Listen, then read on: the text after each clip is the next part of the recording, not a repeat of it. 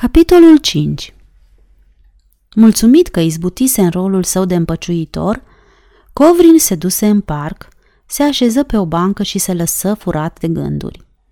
Se auzi un huruit de trăsură și răsunară râsete zglobii. Sosiseră iarăși musafiri. Când umbrele înserării începură să se întindă peste parc, îi ajunseră până la ureche sunetele nedeslușite de voci și de vioară, care îi reamintiră de călugărul negru. Unde, în ce țară, pe ce planetă rătăcea acum absurdul miraj?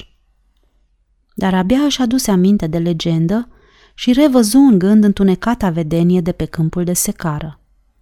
Și, în aceeași clipă, din spatele unui brad ce se afla chiar în fața lui, se ivi, fără să fi făcut cel mai mic zgomot, un om de statură mijlocie, cu capul descoperit, cu părul cărunt, îmbrăcat în negru și desculț ca un cerșetor.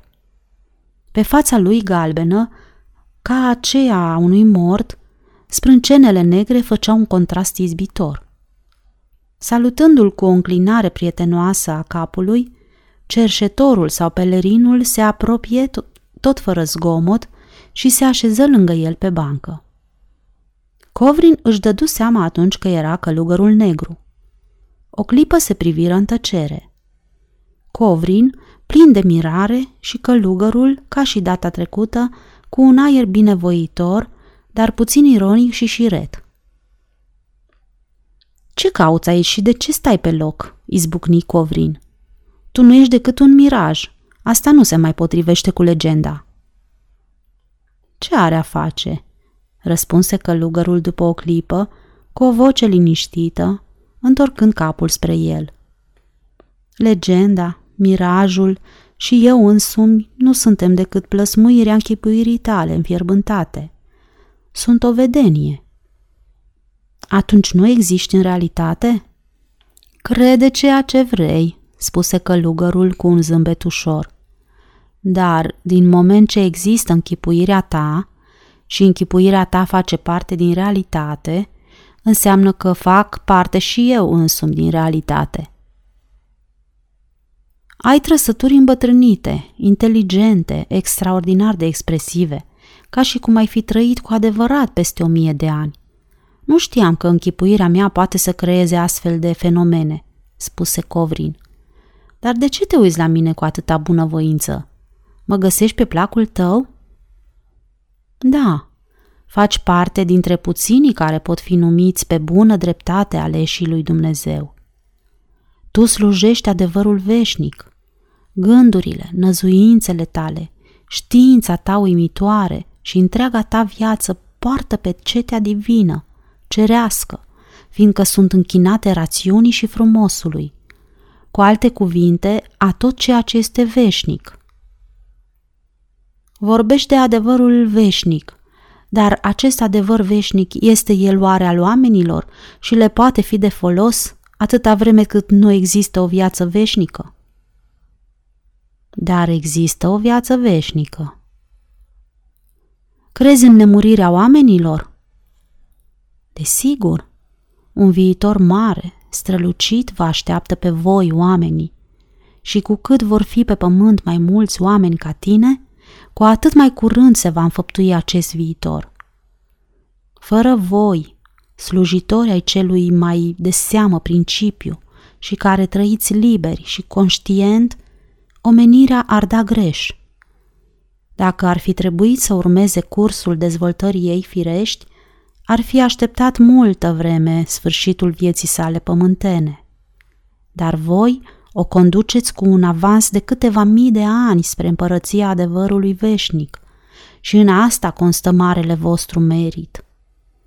Voi întruchipați binecuvântarea Domnului, care s-a revărsat asupra omenirii. Și care e scopul vieții veșnice? întrebă Covrin. Scopul oricărei vieți este bucuria de a trăi. Adevărata bucurie constă în a ști.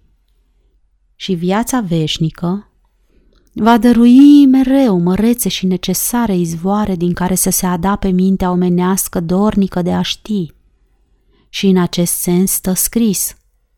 În casa tatălui meu multe lăcașuri sunt. Notă. Din Evanghelia după Ioan, capitolul 14, versetul 2. Închei nota. Nu-ți închipui, exclamă Covrin frecându-și mâinile de mulțumire. Ce mult îmi place să te ascult. Mă bucur. Când vei pleca însă, mă va frământa problema realității tale.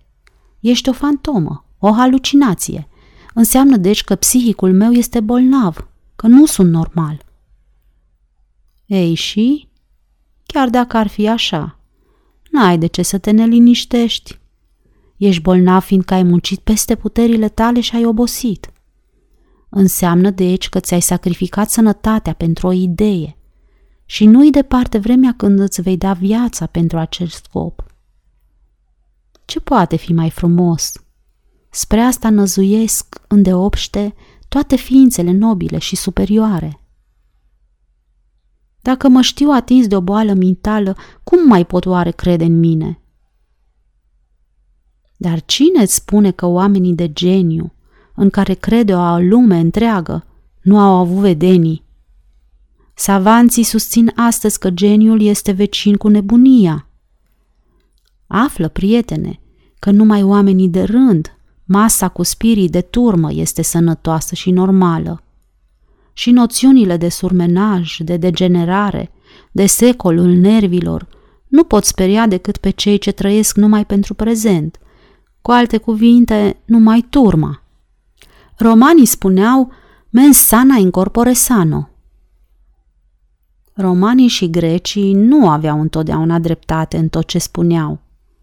Înălțarea spiritului, exaltarea, euforia, tot ce deosebește pe omul de rând, de proroci, de poeți și de cei ce au suferit pentru o idee, toate acestea sunt potrivnice laturii animalice din om, cu alte cuvinte, sănătății sale trupești. Îți repet, dacă vrei să rămâi sănătos și normal, intră în rândurile turmei. Ciudat, murmură Covrin. Îmi spui lucruri la care m-am gândit și eu adeseori. S-ar zice că mi-ai pătruns în suflet și mi-ai surprins gândurile cele mai ascunse. Dar să nu mai vorbim de mine. Spune mai curând, ce înțelegi prin adevărul veșnic? Călugărul nu răspunse. Covrin îl privi mai atent, dar nu-i mai desluși chipul. Trăsăturile îi se încețoșau, apoi se ștergeau, capul și mâinile îi pieriră. Și trupul îi se încontopi cu banca și amurgul și se făcu nevăzut. Halucinația s-a sfârșit, își spuse râzând Covrin. Păcat. Se îndreptă vesel, fericit spre casă. Puținul pe care îl spusese călugărul îi măgulea nu numai mândria, ci tot sufletul, întreaga făptură. Să fii un ales, să slujești adevărul veșnic, să fii printre cei care vor face cu câteva mii de ani mai devreme omenirea demnă de împărăția Domnului, cu alte cuvinte să scutești pe oameni de câteva mii de ani de luptă, să-i scapi de păcate și de suferințe, să sacrifici totul ideii de tinerețe, putere și sănătate, să fii gata să mori pentru binele obștesc. Ce nobilă și fericită soartă! Trecutul îi se înfățișa în minte curat, înțelept, închinat muncii. Covrin revăzu în gând tot ce învățase și învăța la rândul lui pe alții. Și își spuse că nu era nicio exagerare în cuvintele călugărului.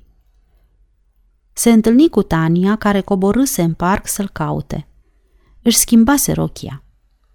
Ah, iată-te!" exclamă ea. Te-am căutat cu toții pretutinderi. Dar ce ai?" se miră dânsa, văzându-l atât de radios, plin de extaz și cu ochii uzi de lacrimi. Ce ciudat arăți, Andriușa! Tania, sunt mulțumit, spuse Covrin, punându-i mâna pe umăr. Sunt mai mult decât mulțumit, fericit, Tania. Draga mea, Tania, ești o ființă nespus de drăgălașă. Ah, cât sunt de fericit, Tania, cât sunt de fericit! Îi sărută cu foc amândouă mâinile, apoi continuă. Am trăit adineauri câteva clipe radioase, eterate, mărețe, dar nu-ți pot povesti totul, fiindcă mai socoti nebun sau nu mai crede.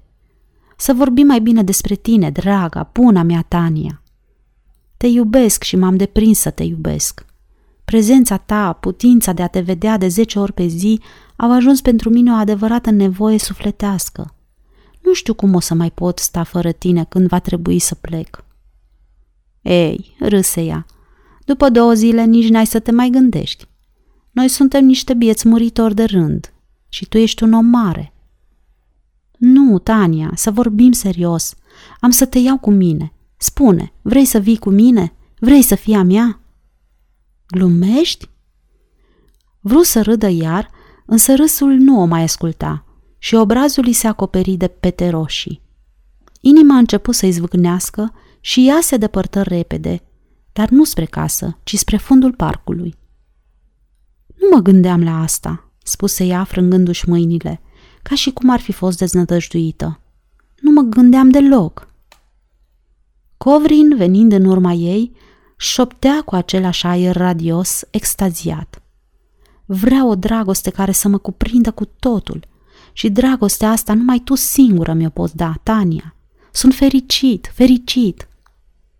Uluită, copleșită, gârbovită, parcă, Tania a părut că îmbătrânise dintr-o dată cu zece ani. Dar el o găsea frumoasă și nu-și ascundea entuziasmul. Cât e de frumoasă! Sfârșitul capitolului 5 Aceasta este o înregistrare Cărțiaudio.eu. Pentru mai multe informații sau dacă dorești să te oferi voluntar, vizitează www.cărțiaudio.eu. Toate înregistrările Cărțiaudio.eu sunt din domeniul public.